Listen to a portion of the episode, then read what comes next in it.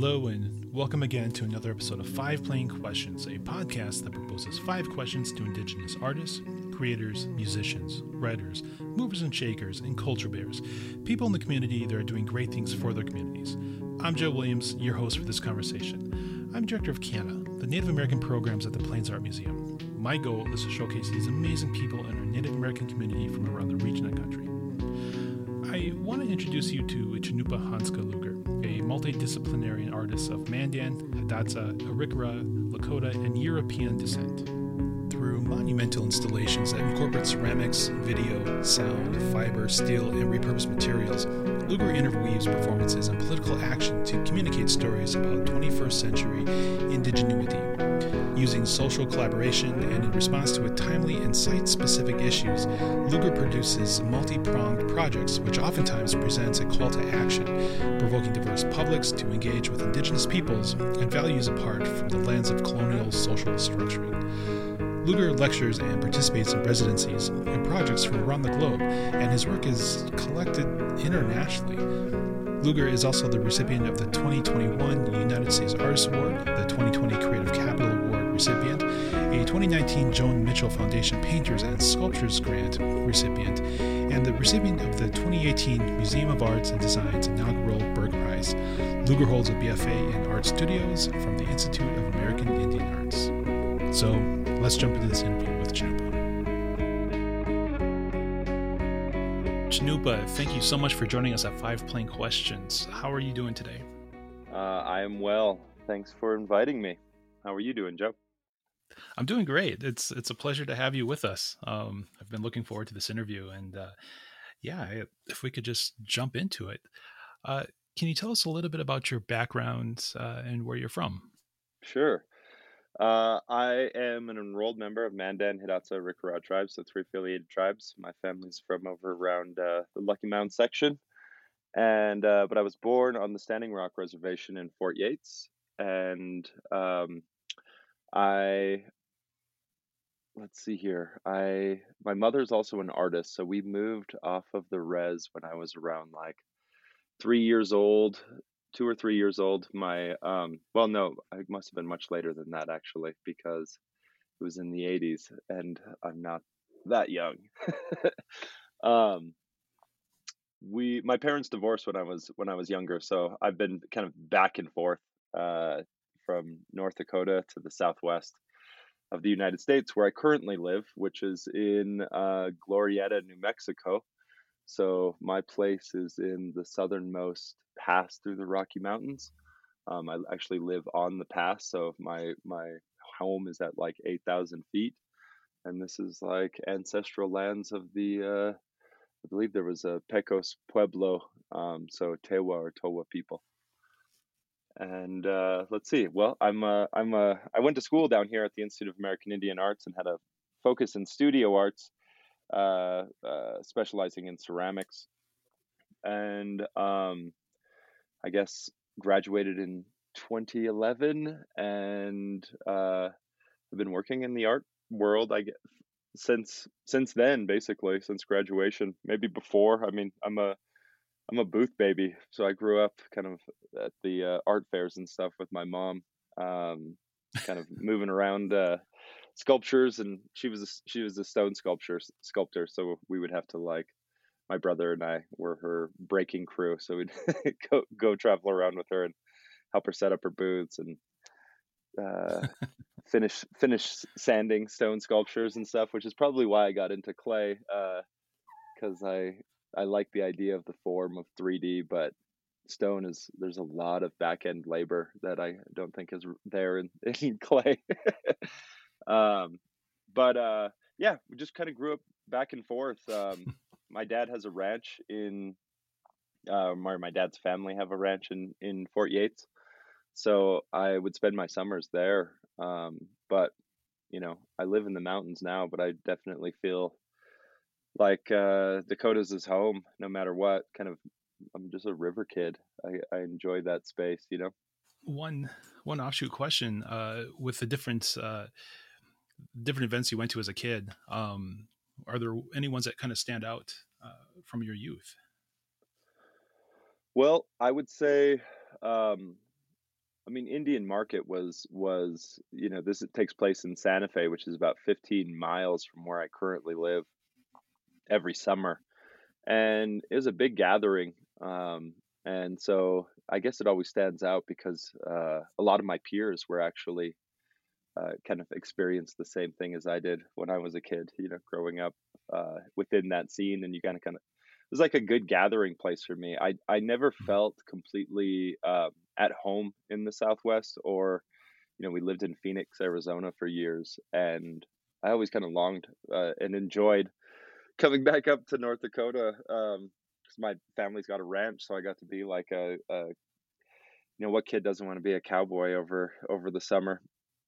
Um, and that was that was kind of I always longed for home, hmm. you know. Um, but I think Indian Market was probably one of those spaces where uh, you got just got this, uh, you know, in Phoenix. Me and my and my little brother, we were the only native kids who went to the school that we went to. You know, while we were there, um, there may have been one other uh, uh, kid, um, but he was like in an older grade than us when we first started going to like high school. You know, but for the most part, Indian Market was this place where we could come and gather and just mm-hmm. felt a little bit more like home. Um, at least seeing seeing and, and hanging out with other native people. Didn't really happen in Phoenix too often. Who were your biggest influences? Um, well, my mom, you know, definitely was an influence just because her practice allowed me to see. I mean, she raised five kids on an art art uh, uh, uh, practice. So she was a single mother and you know sheltered us, put food on the table, and clothed us. Um, took took care of all of our needs, and she did that with art. So you know that's kind of one of the largest leaps is to to consider that it's a viable economic option. You know, um, so that's definitely a part of that inspirational space. But I would also say you know, my grandfather, um, her her dad, my mom's dad. Um, my mom's name is Kathy Whitman. Uh, my grandfather is Carl Whitman, and uh, Carl, my grandfather, he was like, uh, he amazed me. We, you know, after my parents' divorce, we lived with my with my grandparents there in in Lucky Mound, and uh, he was a I always called him like a junkyard genius. He was like he would tinker and he had like this amazing library um, where he taught himself how to do like uh, circuitry and um, he was really kind of a back to the land, back to the people kind of guy, and uh, was way ahead of his time. I remember him building like a um, a hmm. windmill uh, when I was a kid, you know, to generate power for for his place and I remember him polishing stovepipes and laying the water lines uh, for his house in the in the center of these polished mirror polished stovepipes as like a passive solar system to heat his water. And uh, yeah, he I think he's definitely been an inspiration for me hmm. um, as far as necessity and ingenuity, you know, built out of those spaces. Um, and then you know, artistically. Um, I kind of had a chip on my shoulder for the whole native art scene just because I did grow up in it and um, it was so market driven that um, it was toxic in a lot of ways, you know?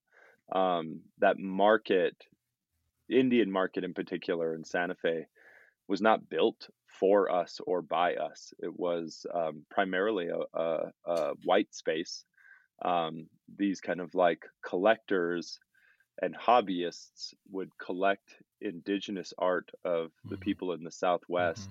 And the first Indian markets were them bringing their collections to share with with uh, other people in the same vein. You know, this is like back in the 50s, and there was you know in the southwest there was this kind of um, romantic gaze and what I could only understand as um, I feel as though it was designed to make um, to make the American feel like they have a deep time relationship to place.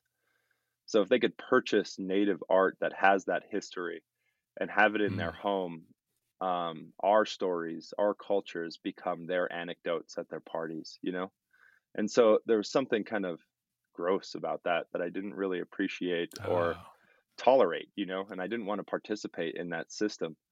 Um, and then uh, I think another big inspiration was was uh, uh, this artist who actually he lives in Minnesota now. His name's Frank Buffalo Hyde, and Frank, uh, also the son of a of a stone sculptor, um, and Frank just made this really amazing work that um, it spoke to me and it spoke to like the last 200 years rather than the romantic kind of um, market driven artwork of native people you know it, to- it, talk- it told about our stories kind of like um, within the last 200 years up until present and he's like a pop surrealist.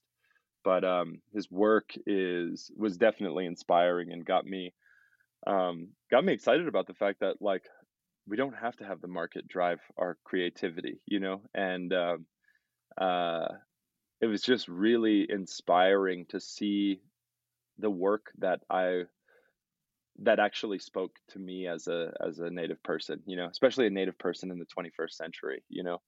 Um, so his work definitely inspired me to to move. And then, you know, there's there's there's all of the inspirations along the way. Um, we have like our, you know, we have the luxury of of having uh, uh, a relationship to place, and in that, there's a visual language that communicates that connection. And even the people who were reproducing historical objects or romantic works, hmm. um, they were also maintaining that visual language for us to um, decode and to utilize within our, our present practices. So I I I also appreciate the the um, you know the the labor and the success that um, other generations have have done to maintain that visual language for us. You know, uh, and I think it's I think it's beautiful, and I think it's um, absolutely applicable to our present kind of world. So art art is a great bridge. You know, it's a it's a wonderful cultural Hmm. bridge. So um, yeah. I don't know if that answers your question. I think I went completely sideways on that one. You're absolutely right. Yeah, no, that's great. The the lineage uh, from where we are today, going back uh, 120 years of working artists, uh, is is a direct line. Yeah. Yeah. I mean, art, yeah, art art is art is a you know under the under the market driven and the commodity aspect of art and the way art is exhibited in institutions all of this sort of stuff reinforces the idea that that art and culture are objects and nouns and are are to be preserved within these spaces for for people to learn Mhm. from but you know i truly believe art and uh culture in particularly these two things that have been kind of uh, uh, relegated by by most institutions um, is actually something that's living and breathing. You know, art art isn't a noun; art's a verb. Culture isn't a noun; culture is a Mhm. verb. You know, culture is something that needs to be maintained, and art is one of the ways to maintain that culture. And uh, and you know, I'm I'm I'm only the finest edge of a of a knife, you know. Behind me is generations that reinforce that that edge, you know. And so it's our responsibility to move that forward. It's our responsibility to to um um yeah, just like maintain our cultures for for our for future generations, you know. We're we're always just borrowing things. Nothing's ever ours, you know, including our culture and our art, you know. So I'm somewhere in that, you know. Uh uh maybe pushing and challenging if I if I can, and we'll see what the future decides. Oh, absolutely. Uh, we're caretakers of a hmm place in a sense. hmm So how have how have you developed your your career? Yeah. How have I how have I developed it? Um, well, I came out of school at IAIA, so at the Institute of American Indian Arts. There, I got to um, uh, I you know I had like a, a an art collective.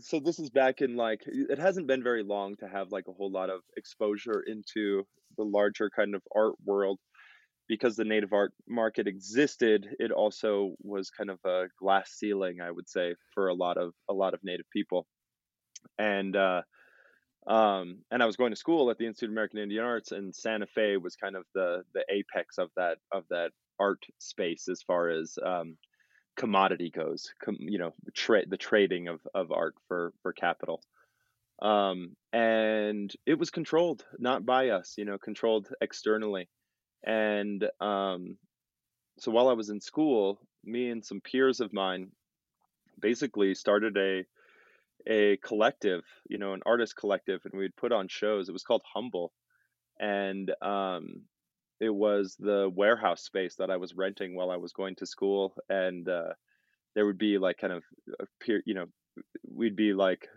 somebody would be living there with me for for some period, and then somebody else would. We just all kind of chipped in to keep that space open by having events, and they were all word of mouth um, and real secretive because at the time Santa Fe as a city was um, trying to maintain Santa Fe as an idea, and uh, and it was really kind of designed for an older, um, kind of conservative uh, uh, uh people, you know, who were who were living in this space um, in Santa Fe, and mm. any sort of kind of like youth generated movement was literally shut down by the fire department or anything if you advertised it happened over and over and over again. So we would just do word of mouth uh, shows where we would have musicians come and then we would paint live uh, during the the show or make work and hang it up in our space kind of like a salon style with you know music and gathering and um, that really made me recognize that there was there was a, a niche you know that the that the market wasn't reaching. There was a um, there was viability in the work that we were all creating and that encourages you you know and so for me like my whole career was built upon aiming low and putting everything i got into it you know? Um, i'm not one of those folks who'll say aim for the stars and uh, you know mm. at, at least you'll get the moon. I'm like no no no no no. A- aim for something that you can accomplish uh, immediately. And all along the way to this like great you know trajectory you get to pat yourself on the back and say i did a good job. Look i accomplished this you know? And uh, and i go i go all in whenever i'm whenever i'm doing that and it's always upward you know so there's no devastation of not being at some expected place you reinforce your accomplishments by by by not um uh focusing on some future distant goal, but to accomplish something that's present and possible. And from that space, sooner or later, you know, the moon and the stars, they're they're at eye level with you. They just become another small step that you can pat yourself on the back for.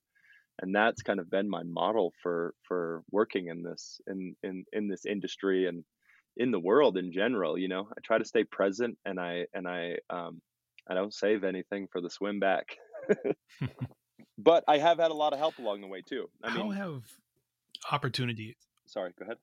Oh, please keep going. Sorry, I think there's a delay, and so yeah, yeah, I yeah. jump in too early. Uh, well, I would just say that I also had I've had a lot of help along the way. Um, the the illusion of the individual artist um, is just that uh, an illusion.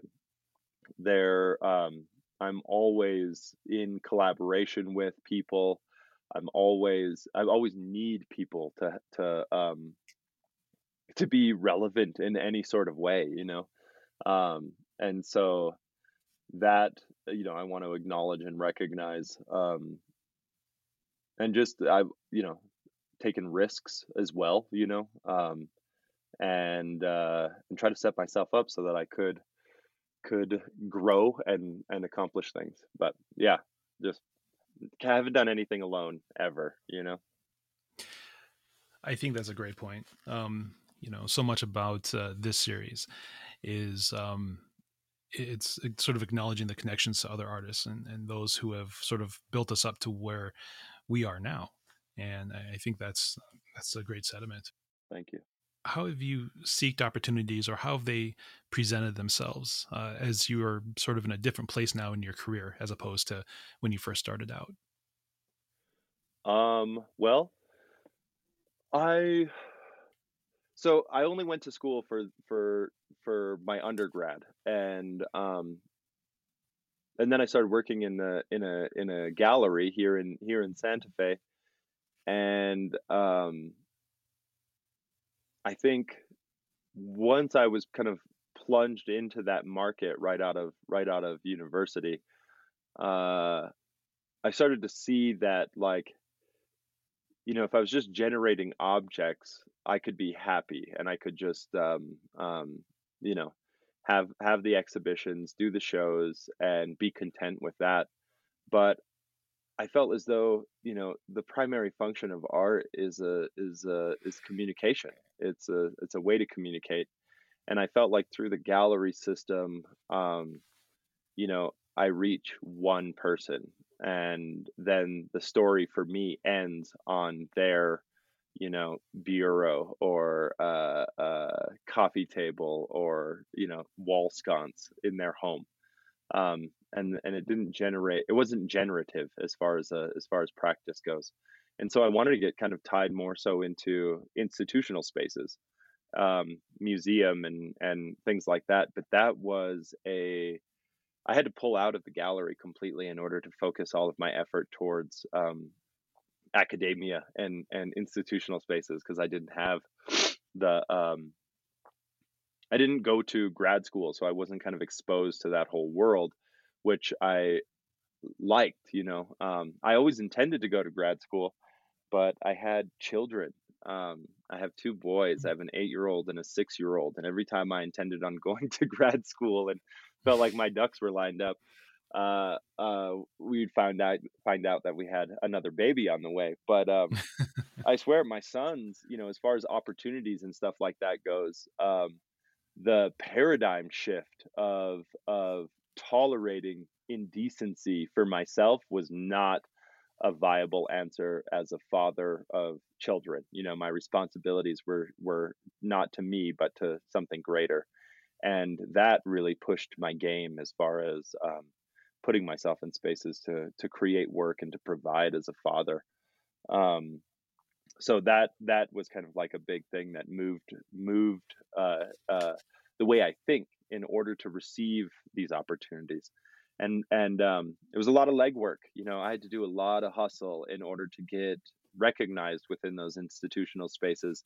And um, and so that involved a lot of travel. I was on the road quite a bit um, before coronavirus came into play, I mean, I was probably on the road um, six or seven months out of the year, you know, and broken up over like a week at a time or, you know, two weeks at a time. And then I'll be home for a couple of days and then off again. Um, and uh, it's like, it's like beautiful and such a privilege to be able to do that. But it was also, um, it was uh, a big sacrifice made by my family in order to tolerate that kind of travel.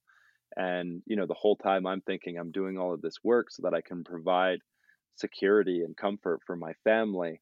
And yet simultaneously, I removed myself from my family by being on the road and traveling so much to provide for them that mm. I wasn't providing for them what they what they truly needed which was like a dad you know and then on top of that i wasn't benefiting from all of the labor and the efforts that I put myself in. And this is this is like some of the the downsides of um, the speed at which our economies move right now and the expectation of of people within those systems. You know, um, so you know outside of all of the the the um, loss and and confusion and disappointment that coronavirus brought into the world it also reset a lot of people's calendars and uh, reset a lot of people's kind of hearts and minds on on um, considering what's important to them. Um, and so that, at least that that's what happened for me.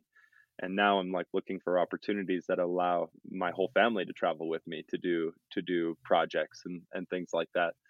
But as far as opportunities that come into play, um, that whole academic and institutional space is is designed around proof of concept like um, uh, receiving grants you know you you throw out a, a large net every year and um, you if you're lucky you get something you know uh, but that's not guaranteed. But what's fascinating is once you do receive them um, and you show up and you produce um, what you say you're going to produce, the integrity and the trust that's developed within that relationship to to like um, the granting philanthropic world is uh, they need proof of concept, and once they have it, it's a lot easier to receive new um, grants as long as you've shown up and proved that you will do what you say. You know. Mm-hmm. And uh, go go uh, beyond that if you can you know um, so that's that's been kind of a a, a step into a, a, space that I didn't expect to be operating in is the is academia um, and institutional spaces. So you know as a as a person with just their bachelor's of fine art I'm you know traveling around and talking to master classes around the country and uh, uh, it's always kind of fascinating to think about that that uh, that all of that stuff you know um, even just thinking about it in the scope of my whole of my whole life like um, i don't know there's a saying that goes around you know my i'm my elder's wildest dreams. It feels like that a lot sometimes. So what would you say to the the 18 or the 22 year old that's listening to this? Well i would say that um, I would say the thing that probably pushed me into the space that I am right now, you know, the two the two kind of uh, uh, ideas that can drive a creative um, and generative kind of like practice, um, not just in art, but in just about anything that you do. There's two things that have been really helpful for me. One is the the aim low and give everything you got scenario like that. It sounds like dodgeball rules, but it's uh, um, it's good. Like it it it it generates, um, especially if you if you don't come from a space of entitlement, you know, and and you you see the struggle all around you, the um that's an entitled phrase to say to aim for the stars, you know. That's an entitled mm-hmm. phrase to to expect that level of of um, um, possibility, you know. Um, and so, uh, you know, a lot of folks are, are don't live in that space, and that's so unrealistic to them. So I like accomplishing small goals, and every single one of them forward moving. Um, so that's one thing that I would suggest. Like, take that to heart. It is a good model. Um, and the other thing uh, that I've found that is absolutely relevant. Particularly, I noticed it in the art career that I that I've chosen, but I can imagine this is also applicable in so many other spaces, which is like never stop. You know, um, uh, a a lot of the success that I have is that even through the hardship, even through the disappointment, even through like not feeling like I'm a part of the conversation, I never quit you know I don't know how to quit. My mom always said that. She always say, "You don't know when to quit." but uh, uh, it's that that that that grit, that grit that generates um, um, like the courage to continue even under when the circumstances are difficult. That grit um, and that willingness to follow follow through um, and to to simply even just continue. It doesn't have to be brilliant. It just needs to be done um, over you know over the course of your life. Will put you in a, in a space because not everybody has that sort of grit. You know, not everybody has that sort of um, endurance, and uh, and we do. You know, I know I know we can if we if we can draw upon on endurance. We've experienced too much stuff to like let that kind of stop you. And as long as you keep at it, um, eventually all of your all of your um, everybody who's considered competition or everybody who is you know is even you know holding um, you know our gatekeepers for spaces like they they disappear and you you keep making your work and you keep being there and that um, you know from a from an artistic standpoint like just work through work through the blocks work through the hardships and know that everything um, even you know failure is one of our greatest teachers you know so so learn from that and and move forward you know? So those that's that's what i would i would suggest. Where can where can our listener find uh, your work uh, be able to check you out?